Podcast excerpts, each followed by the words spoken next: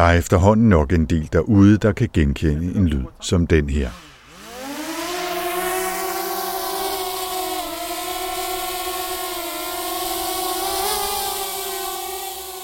Og ja, det er en drone, en af den slags, der de senere år både er blevet legetøj for de gadgetglade og professionelt værktøj for filmmager og videoproducenter især. Droner er dog også for længst blevet en del af krige og konflikter rundt om i verden, hvor det ikke længere kun handler om store fjernstyrede militære maskiner, men også om små droner til almindelige forbrugere, der bliver anvendt til overvågning eller med små modifikationer også kan bruges som deciderede våben, for eksempel til at smide granater.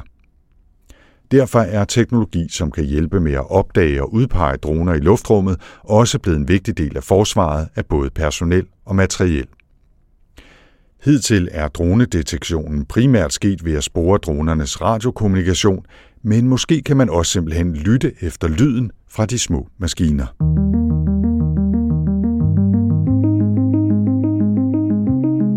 Velkommen til AI Danmark podcast. AI Danmark er et treårigt projekt, som hjælper små og mellemstore virksomheder med at komme hurtigere i gang med at udnytte data og AI-værktøjer i deres digitale omstillingsproces. I podcasten taler vi med en række af deltagerne om deres oplevelser og erfaringer med at implementere AI-løsninger, og vi skal også møde nogle af de eksperter, som har hjulpet dem undervejs.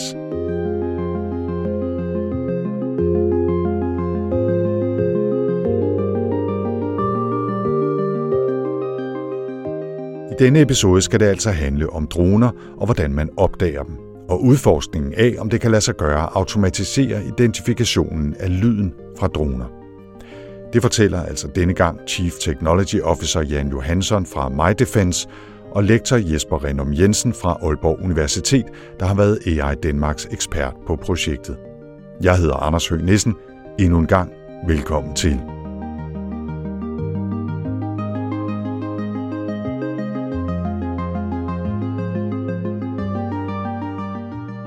Mit navn det er Jan Johansson. Jeg er CTO, eller Chief Technology Officer ved MyDefense i Aalborg, hvor vi laver antidronesystemer. Det er systemer, der går ind og detekterer droner. Jeg er egentlig uddannet flyingeniør i England, har arbejdet ved Rolls-Royce og Airbus, før jeg arbejdede ved, ved Therma i, i 18 år blev det faktisk det, inden jeg kom til uh, MyDefense. Så det er sådan min, min baggrund i, i den her verden. Og vores anden gæst, det er dig, Jesper. Vil du ikke også præsentere dig selv?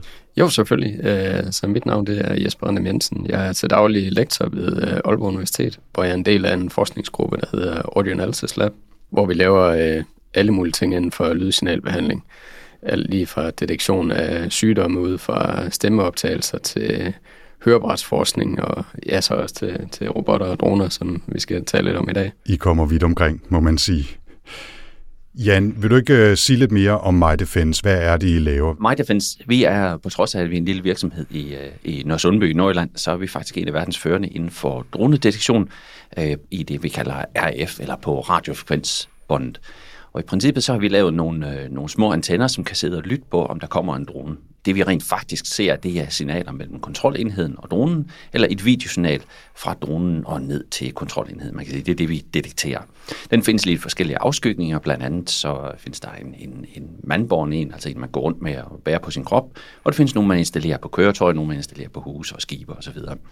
Øh, man kan sige, på den mere alvorlige side af det her, jamen, så har vi mere end 600 systemer i Ukraine lige nu, Øh, og, øh, og det er selvfølgelig på grund af den konflikt, der foregår derovre, eller den krig, der er derovre lige nu. Og det er selvfølgelig også det, der er med til at give det her lidt mere fokus, udover det er super spændende.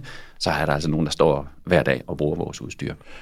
Måske skulle man lige sige, altså, som du allerede har været lidt inde på, Jan, at det er jo en alvorlig snak, det her et eller andet sted, ikke? fordi det, det er jo for at beskytte personel af, af forskellige slags derude, øh, blandt andet at I arbejder med det her med dronedetektion. Kan du ikke lige prøve også for en god undskyld at sige, hvad er det for nogle situationer, hvad er det for nogle trusler, øh, I, I, I arbejder med her, når I forsøger at, at finde de her droner, eller advare om, der er droner til stede? bestemmer. Altså, du er fuldstændig ret. Det er alvorligt, det vi laver. Det, det handler om, det er jo primært at gøre opmærksom på, at der er en drone til stede. Så du skal være opmærksom på, at der er nogen, der eventuelt kigger på dig, eller i værste fald flyve hen og kaste et eller andet ned i hovedet af dig. Jeg er sikker på, at vi alle sammen har set videoerne fra Ukraine, hvor man tager en ganske almindelig drone, sådan en øh, typisk en DJI-drone, vi kan købe i den blå avis, eller ved øh, en af droneforretningerne herhjemme, og så putter man lige nogle øh, 3D-printede øh, finder på en mortergranat, hænger den op under dronen, og så flyver man ud og finder en, en dertil egne kampvogn og smider den ned oven i hovedet af det. Og man kan sige, det, det bruger begge sider af, af, af de krigende parter, der altså både russerne og ukrainerne. Og, øh, og, og derfor er det jo ultra vigtigt, at man ved, hvor de her droner de bliver brugt. En anden stor del, det er jo observation. Altså det, at du pludselig har droner med 4K-kameraer, og nu kommer der sågar 6K-kameraer, hvor du kan hænge på flere kilometers afstand og holde øje med, hvad der foregår.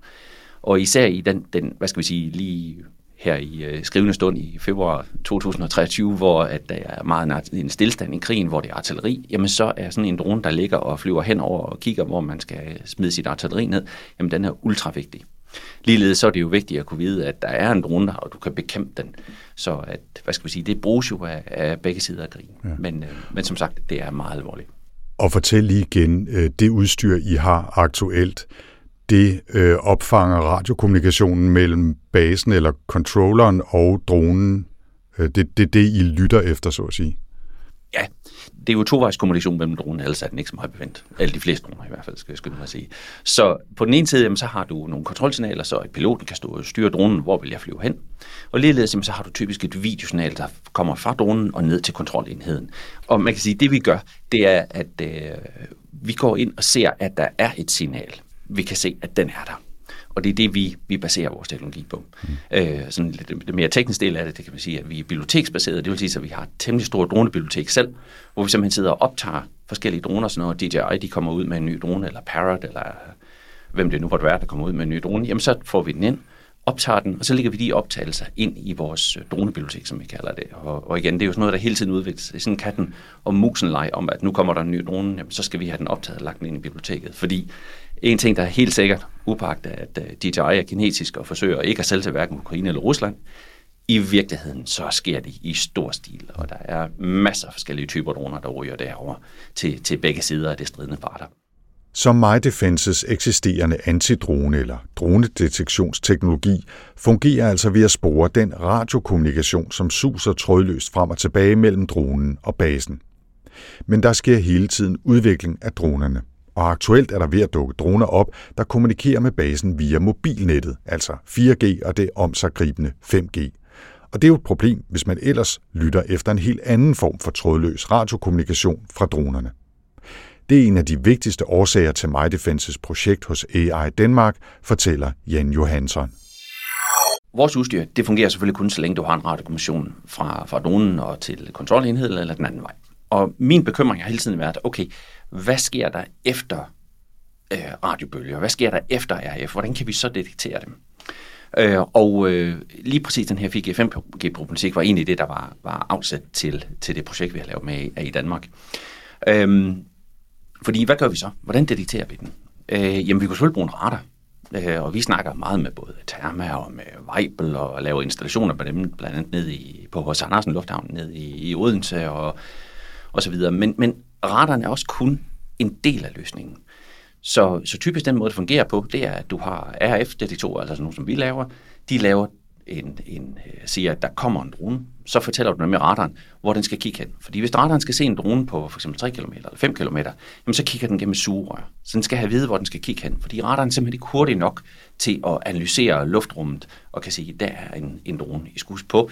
Vi snakker jo noget, der er på størrelse med en due måske lidt større end Moe, nogle af dem. Og, og det er altså ikke så nemt at se som F-16, eller en, øh, en Cessna, eller en Boeing, eller hvad det nu måtte være, man kigger efter i stedet for. Mm. Men hvad så, hvis du flyver 4G, 5G? Fordi så kan du være heldig, din radar ser den. Med RF ser vi den jo ikke, fordi der er masser af 4G, 5G-signaler i, i, i luften. Så, så, så vil vi jo fange alle mulige mobiltelefoner og sådan noget. Øhm, radaren ser den måske, men I skulle spørge, den kigger gennem sugerør. Og kameraet, øh, øh, jamen det vil være det samme. Det kan stå blindt og køre rundt og kigge, men det vil ikke kunne se dronen. Så vi er nødt til at finde en anden måde at detektere dronen på. Jamen, det kan vi så for eksempel gøre ved audio. Og, øh, og det er jo egentlig det, der grundlag for det projekt, vi har lavet med, med, med Jesper her i Danmark her. En drone har jo sådan lidt speciel lyd. Øh, men som regel, når den kommer mere end 200-300 meter væk, kan vi jo ikke hverken høre den eller se den i hvert fald som, som mennesker. Men kunne vi nu have nogle meget følsomme eller billige mikrofoner til at bare stå og have mange af dem til at stå og lytte og høre, er der en signatur, som ligner en, øh, en drone. Og det er, jo, det er jo bølger og lyd, ligesom øh, vi kigger på RF og, og radiobølger, man kan sige, det er bare en anden frekvens. Øhm, så den del er relativt simpel. Så man kan sige, i bund og grund så handlede det her meget om at sige, godt, kan vi bruge lyden til at identificere droner? Kan vi øh, karakterisere dem ud fra det? Kan vi måske gå så langt til, at vi kan identificere dronen, så ikke bare at sige, at den detekterer, at den er der, men også sige, når man der er noget, der tyder på, at det her for eksempel er en Phantom 4 eller en øh, uh, Parrot, Anify Parrot. Ja.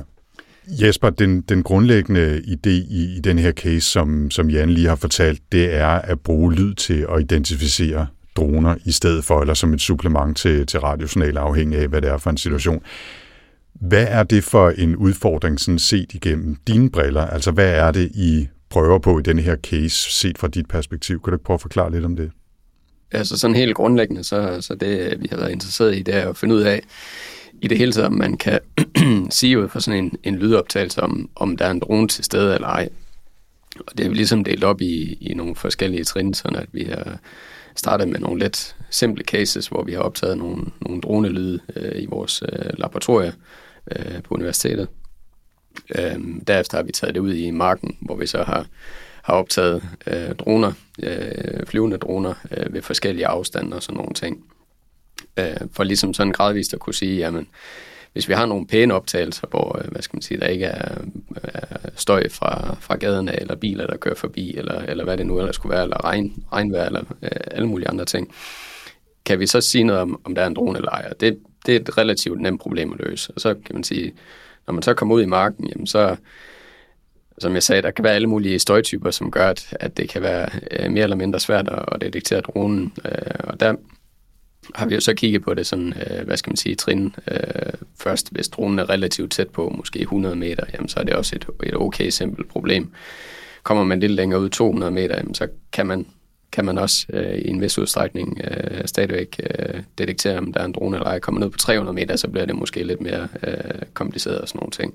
Øh, men det, kom, ja, det afhænger også lidt af, hvor, hvor stor en, en, en, en hammer man kaster efter problemet, altså hvor, hvor kompliceret man, man gør løsningen. Hvor i består øh, AI-elementet af det her? Fordi øh, det med at sætte en mikrofon op og sætte den til at lytte efter, om der måske måske skulle være en drone i nærheden, det kunne man jo i princippet lytte ved at sætte en eller anden student med hjælp til at, at have et par hovedtelefoner på, og så bare, bare lytte. Ikke? Så, så hvor kommer AI-delen ind i det her? Hele AI-delen, den, den består sig i, hvad skal man sige, ud fra de her lydoptagelser på en eller anden måde, øh, på en automatisk måde, at, at få et, et computersystem til at, at foretage den her afgørelse af, om, om der er en drone til stede eller ej. Øhm, og der, der har vi så brugt øh, nogle, nogle AI-redskaber til at, ud fra en masse data, som vi har optaget at træne øh, os frem til, øh, at kunne, kunne lave den her genkaldelse af, om der er en, en drone til stede eller ej. Øh, grundlæggende set, så, så hvis man lytter til sådan nogle dronelyde, øh, så kan man måske forestille sig det her med, at det er sådan en summe, som ligesom bare bliver ved og ved. Øh, og det, som det egentlig øh, kan omsættes til, det er, at det er sådan nogle periodiske signaler, som gentager sig selv. Og, øh, og når signaler de er periodiske, så kan man faktisk karakterisere dem ved hjælp af øh, meget få parametre. Øh, og det er så de her parametre, øh, som vi blandt andet har brugt øh, som input til de her AI-algoritmer, fordi at, at de er meget specifikke for, for droner for eksempel. Så det er i virkeligheden sådan lidt en, en klassisk, hvis jeg må sige det, AI-anvendelse, som handler om at træne øh, en algoritme på lyden af droner i forskellige afstande, højder og vejrforhold og øh, forskellige andre miljøer, og så lære den at genkende dem, hvis den støder på øh, tilsvarende droner i andre sammenhæng. Er det, er det sådan cirka det, eller hvad? Ja, det, det delvist, ja. Øh, jeg vil sige, det er ikke, det er ikke et helt traditionelt øh, AI-projekt, forstået på den måde, at, at vi også har haft noget, noget signalbehandling øh, inden over det her øh, projekt. Øh, fordi det er sådan, især når du arbejder med hvad skal man sige, øh, data, der måske er optaget med mange forskellige mikrofoner, eller kan være optaget i mange forskellige kontekster, øh, så kan det være svært at optage nok data til, at man ligesom øh, sikrer sig, at, at, øh, at, at man har et generelt datasæt, som kan repræsentere alle de her forskellige scenarier, som man kan blive udsat for. Øh, så derfor der har vi også kigget lidt ind i, i, i, i noget signalbehandling og fysisk modellering af, hvordan sådan nogle dronelyd, de, de rent faktisk kan, kan karakteriseres, øh, for at sikre os, at, at det data, som vi arbejder med og, og føder til de her AI-algoritmer, at, at det øh, er meningsfuld og, og øh, hvad skal man sige, øh, ja, ja, fysisk meningsfuld fuld data. For lige at tage en lavpraktisk del af det her, vi, altså hvis man bare i gåsøjne lytter efter radiosignaler, så har I forskellige løsninger i My Defense, ikke for at sidde og lave skamløs reklame for jer, men altså I kan både have nogen, man kan bære på sig, I kan have nogen, der sidder på køretøj, nogen, der kan sidde øh, på, på bygning eller andre faste strukturer. Og der, der gætter jeg på, at et apparat kan dække et relativt stort område omkring sig. Men hvis det er lyd, så øh, er udfordringen måske større, fordi en, en enkelt mikrofon, som jeg for eksempel havde siddende på brystet, eller oven på min, på min hjelm, eller min hat, eller hvad man nu kunne forestille sig, den vil ikke nødvendigvis skulle høre noget, der var 300 meter væk, fordi høje lyde tæt på fuldstændig vil overdøve, hvad der er i baggrunden. Altså, øh, øh, så hvad er det praktiske setup her i en forestillet fremtid, hvor den her løsning øh, skal fungere? Der er ingen tvivl om fra vores synspunkt, jamen så vil det være, at man simpelthen har et, et netværk af mikrofoner. Forestil jer, at, øh, at der for, øh, på hver hus i øh, Aalborg, inden for, man sætter mikrofoner op inde på Aalborg Tårn i Aalborg. Nu er vi tæt på Aalborg, så det er den godt sted at starte. Vi kan også København, vi kan sætte en op på Rådhuset. Og så kunne man ellers for hver 2 eller 300 meter ud, jamen der planter man en mikrofon, og en ny mikrofon, og en ny mikrofon.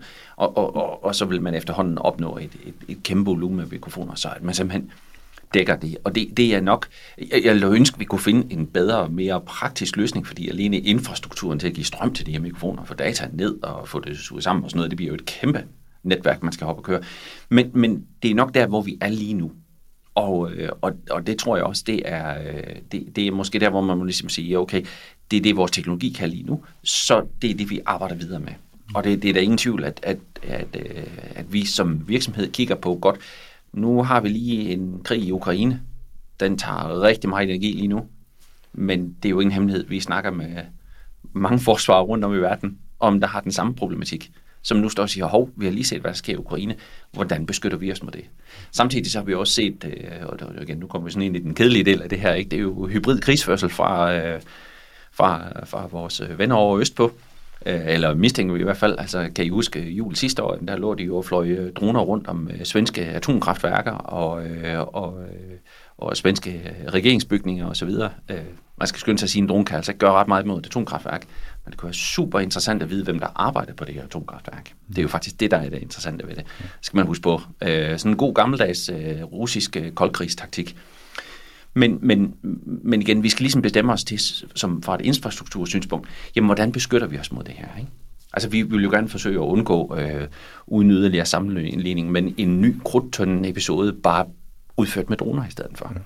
Det er, jeg ved godt, det er sådan meget dystert øh, og næsten dystopisk at kigge ind i, men det er desværre den trussel, vi sidder ind i. Så, så, så hellere være en lille smule på forkant og sige, okay, vi kan faktisk gøre noget. Ja. Vi kan faktisk undgå, at det her bliver et problem.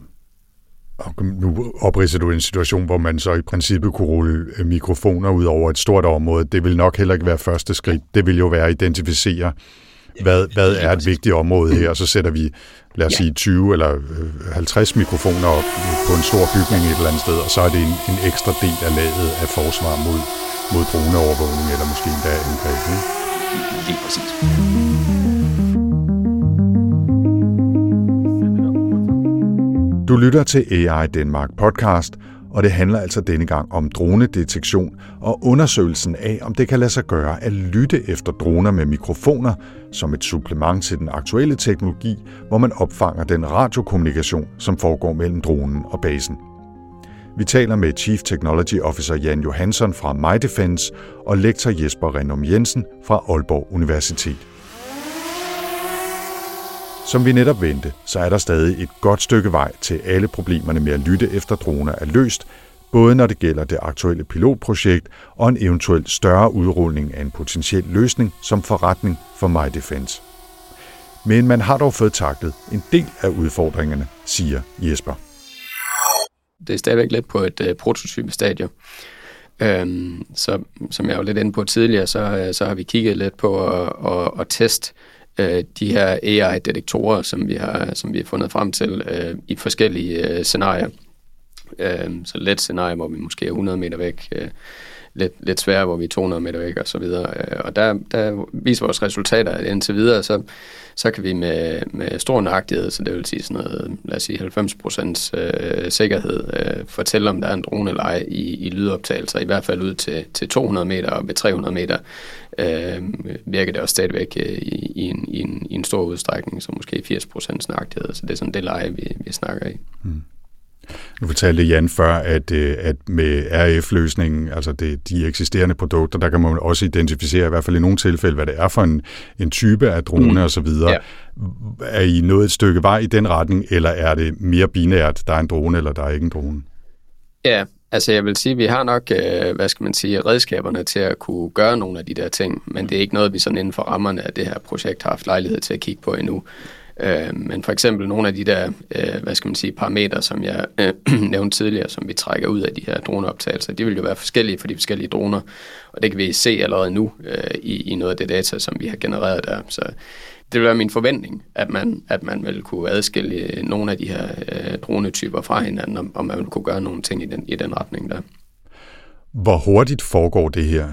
Fordi nu sagde du, at I kunne identificere droner i lydoptagelser, og jeg tænker, hvis det skal have en, øh, en effekt ude i en forestillet virkelighed på et eller andet tidspunkt i fremtiden, så skal det helst ske i noget nær realtid, ellers så er det jo lige meget, at man får at vide, at der for en halvanden time siden var en drone, der fløj hen over en. Ikke?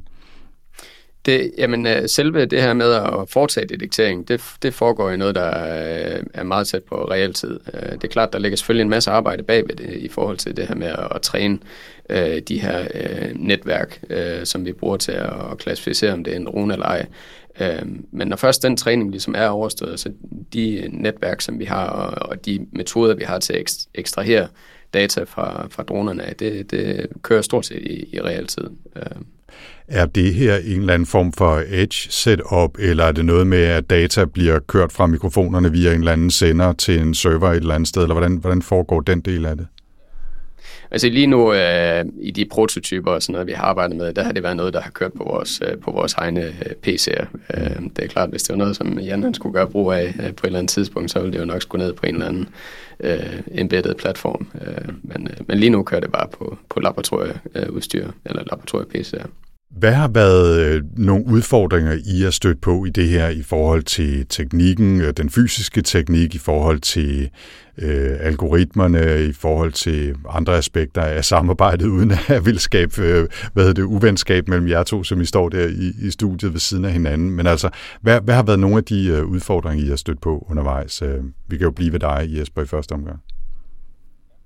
Øh, jamen, der, der, er jo der er jo helt sikkert øh, udfordringer i, i forbindelse med sådan nogle projekter her. Øh, jeg vil sige, noget, en af de udfordringer, vi har haft, det er, at vi havde, hvad skal man sige, nogle idéer om på forhånd, hvad vi kunne bruge af forskellige metoder, og hvad der ville passe til, til dronesignaler og, og, og sådan nogle ting. Og, og øh, vi gik så ret hurtigt i processen i gang med at, at optage øh, dronesignaler, så vi havde data at arbejde med. Øh, og øh, der gik det også op for os, at øh, nogle af de modeller, som, som vi havde forestillet os, at de var, de var måske, øh, hvad skal man sige, jeg vil ikke sige, at de var utilstrækkelige, men de var i hvert fald måske en lille smule simple i forhold til, til, til, til nogle af de scenarier, som man rent faktisk har i, i sådan nogle rigtige droneoptagelser. Øh, så der, der er stadigvæk, hvad skal man sige, øh, masser af, af grobund for, for noget solid forskning og, og nogle ting, som man kan, man kan forbedre der. Øh, så det vil jeg sige, det, det har nok været en af, en af udfordringerne. Øhm, en anden udfordring lige i forbindelse med det her projekt, det er, det er måske også lidt i, i relation til det her med dataindsamling, øh, hvor man kan sige, øh, i andre, måske mere traditionelle øh, øh, AI-relaterede problemer, jamen der, der eksisterer der allerede masser af data, som du kan gøre brug af. Øh, og det, der har vi været, været noget begrænset, kan man sige, i det her projekt. Altså det, der, der er meget få øh, datasæt, øh, som, som man kan anvende. Så, så hvis man vil lave noget i den her retning, så, så er man i hvert fald nødt til selv at skal ud og, og, og indsamle noget data. Er der nogle udfordringer, Jan, som, som du vil fremhæve, som I er stødt på undervejs? er fare for at få en hel ARD-afdeling på nakken, så tror jeg mere, det er det her med, at vi skulle lige over buzzword-stadiet med, med AI. Øhm, og, men det tror jeg, det tror jeg faktisk øh, netop lige præcis sådan et, et, et studie som det her. Fordi det har nemlig lige præcis været med til at, og hvad skal vi sige, eftervise den hypotese, vi havde. Altså vi havde jo den der hypotese, der siger, hmm, vi tror godt, vi med mikrofon kan detektere. Og jeg kan huske, da jeg præsenterede det her første gang, jamen jeg er det i afdelingen, de kiggede jo på mig, åh, Jan, hold nu op med det der AI-værk, fordi det er jo bare, det er jo bare buzzword. Men det har faktisk været med til at vise, at AI kan faktisk godt noget. Og man, og, men, men måske netop det, også det her lidt, som Jesper lige har stået og forklaret, vi skal, vi skal bruge det rigtigt. Altså se det som et værktøj og bruge det rigtigt. Og også, øh, og det var jo, undskyld, nu gentager det, som du siger Jesper, men, men det her med, jamen det kræver, at du har en stor mængde data. jo mere data du har, jo bedre bliver dine resultater, jo bedre kan du træne dine algoritmer og de her ting. Så, så det, det tror jeg faktisk måske var en af den største udfordring for os. Men, men jeg vil så sige, at gevinsten har været enorm, fordi vi har netop har vist, øh, det kan vi faktisk godt det her. Og, og det er jo ingen hemmelighed, som jeg allerede har snakket lidt om. Jamen, vi kigger på mange andre ting, hvor vi får samlet en masse data op, og, og hvordan gør vi med alt det her data? Fordi det vil være en skam at, at bare smide det væk. Men samtidig, så skal I også forestille, at vi har øh, 1000 eller 10.000 høstakke, der ligger nåle i dem alle sammen. Og vi vil godt nok gerne have fat i de nåle der. Men, men hvordan finder vi dem?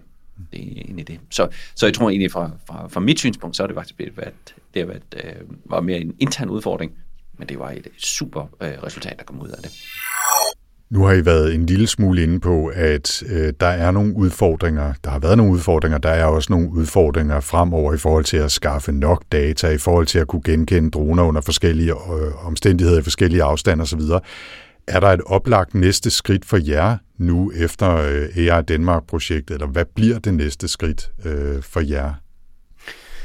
Der er i hvert fald, øh, som jeg også har været lidt inde på øh, fra, fra mit synspunkt, øh, mange uløste problemstillinger og, og rigtig meget spændende forskning, der kan laves øh, inden for det her. Og det er også noget, vi som, som forskningsgruppe har haft øh, interesse for. Ikke lige præcis det her problem, men, men det her med, hvordan man kan bruge øh, lyd i sådan nogle øh, robotter og dronesammenhæng.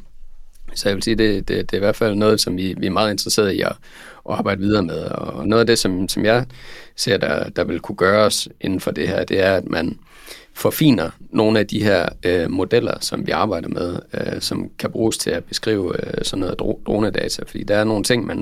Nu har vi for eksempel også arbejdet med stemmesignaler og andre lydsignaler i vores øh, forskningsgruppe, men der er nogle, nogle ting, der, der kendetegner de her øh, dronelyde, øh, ved at man for eksempel som øh, som Jan siger, de lyder forskelligt, om, om de bare står stille i luften, eller om de bevæger sig den ene eller den anden vej, eller om de roterer rundt om sig selv. Øh, og der kan man sige, det, det som det resulterer i, det er jo, at man i virkeligheden har øh, hvad skal man sige, flere lydkilder på samme tid. En, der, der ligesom relaterer sig til hver øh, rotor på den her øh, drone. Øh, og når de her rotorer, eller når, når de her droner, de, de bevæger sig enten frem eller tilbage, jamen, så, vil, så vil de her rotorer øh, øh, have forskellige omdrejningshastigheder. Øh, og det giver så nogle, hvad skal man sige, øh, lyde med forskellige karakteristika, og det kan man bygge ind i de her modeller, er jeg ret overbevist om, som vi har, som vi har taget udgangspunkt i, og, og gøre detektionen af dronen øh, endnu bedre øh, fremadrettet. Det vil i hvert fald være, være noget af det, jeg vil synes, der, der er sådan interessant fra, fra et forskningssynspunkt at arbejde videre med det får mig så til at, at spørge opfølgende, måske lidt ud af en tangent. Altså, hvor nemt er det at snyde det her? Altså, kunne man, øh, kunne man sætte dronen til at stå og speed, øh, øh hvad hedder det, 10 rpm op og ned hele tiden, og så kan I faktisk ikke rigtig genkende den, eller hvad ved jeg, øh, flyve, flyve op og ned øh, hele tiden, og så kan I ikke rigtig genkende den, eller, eller er det nemt at, at kompensere for på en eller anden måde?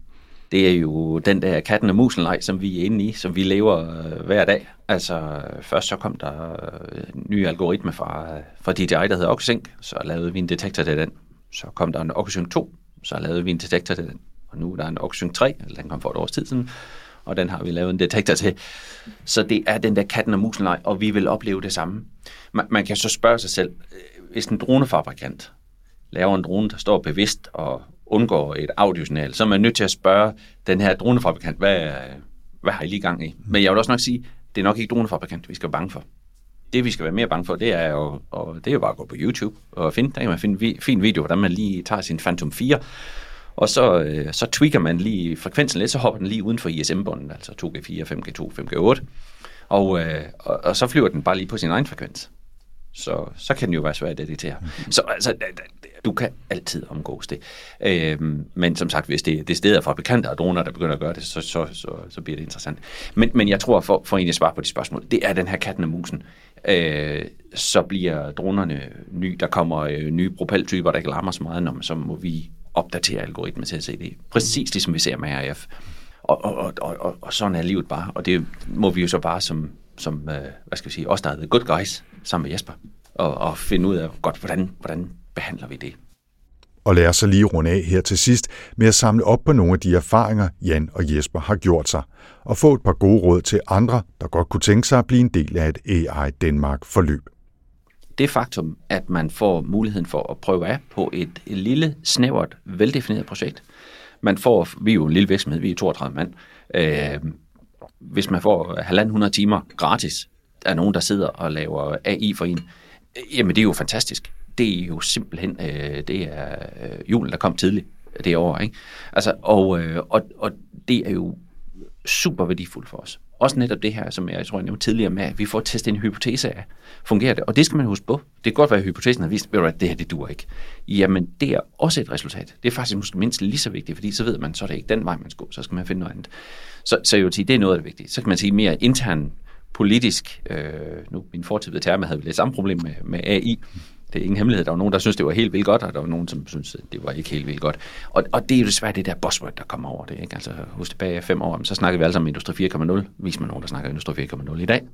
Øh, og, og det har i hvert fald været med til bevis, at jamen, har du et datasæt, eller bygger du et datasæt, jamen, så kan du bruge AI, og du kan faktisk rent faktisk få noget praktisk anvendeligt ud af det det tror jeg, det er de, i hvert fald de der to vigtigste øh, erfaringer, vi har draget os. Mm. Og, og så vil jeg kun opfordre alle andre virksomheder, der eventuelt hører det her til, at tage fat i jer i Danmark, komme med jeres øh, projektforslag til dem, og, og også lytte til dem, fordi jeg ved, vi justerede jo projektet løbende undervejs, øh, fordi vi blev klogere og fandt ud af, at jamen, der skulle noget mere data til, eller bedre data, eller hvad det måtte være. Mm. Så, så brug det, brug det. Det er for tosset ikke at bruge det, simpelthen. Jesper, er der noget, du vil supplere med? Jeg synes, det kommer, det kommer selvfølgelig nok også øh, meget an på, hvad, i hvilken kontekst man, man bruger AI i, i sin virksomhed. Men, øh, men i hvert fald, hvis man arbejder med sensordata, så vil det i hvert fald være øh, mit råd, at man øh, kigger ind i de her signaler og ser, hvad det er, der, der karakteriserer dem, og så måske i stedet for bare at bruge de, nogle af de her AI-metoder og sådan noget øh, fuldkommen blindt, at man så øh, laver den her præprocessering, hvor man siger, okay, jamen, kan vi, kan vi kan vi lave en eller anden fortolkning af de her signaler, sådan at, at, øh, at man måske lige øh, tager, hvad skal man sige, noget af arbejdet væk fra, fra øh, de her AI-metoder. Der tror jeg i hvert fald, man kan vinde rigtig meget, især også hvis man er begrænset af, hvor meget data man har til rådighed. Og så tror jeg, at et andet godt råd, jeg, jeg har lyst til at give videre, det er det her med, at når man arbejder med de her AI-projekter, så tænker jeg, at det, det er ret vigtigt, at man på forhånd ligesom opstiller, jamen, hvad er øh, succeskriterierne for det her projekt, og hvad, hvor, hvad er det, man gerne vil opnå. Øh, fordi man kan blive ved med at sidde og skrue på de her øh, AI-algoritmer, hvis, hvis det var det. Øh, det, det. Det er nok ikke så mange øh, virksomheder, der har hverken tid eller råd til, så, men, men i virkeligheden, der, øh, der er det, hvad skal man sige, en, en uendelig optimeringsopgave, hvor du har uendelige frihedsgrader, du kan blive ved med at sidde og skrue på parametre og sådan nogle ting. Så for at opstille nogle gode succeskriterier fra starten af. Ja. ja, helt enig, Jasper. Helt enig. Med det slutter denne episode af AI Danmark podcasten. Partnerne i AI Danmark er Teknologisk Institut, Alexandra Instituttet, Aalborg Universitet, Danmarks Tekniske Universitet, Københavns Universitet, IT-universitetet og Innovation Center Danmark i Silicon Valley. Industriens Fond har støttet projektet, som løber over tre år. Hvis du vil vide mere om AI Danmark og hvordan AI kan styrke din virksomhed, eller er du nysgerrig efter at blive en del af projektet, kan du besøge aidanmark.dk eller finde AI Danmark på LinkedIn. Husk at lytte de øvrige episoder også af AI Danmark podcast, hvor du kan møde andre danske virksomheder og lære af deres konkrete erfaringer med at arbejde med kunstig intelligens i praksis. I denne episode medvirkede CTO Jan Johansson fra MyDefense og lektor Jesper Rendum Jensen fra Aalborg Universitet. Jeg hedder Anders Høgh Nissen. Tak for denne gang.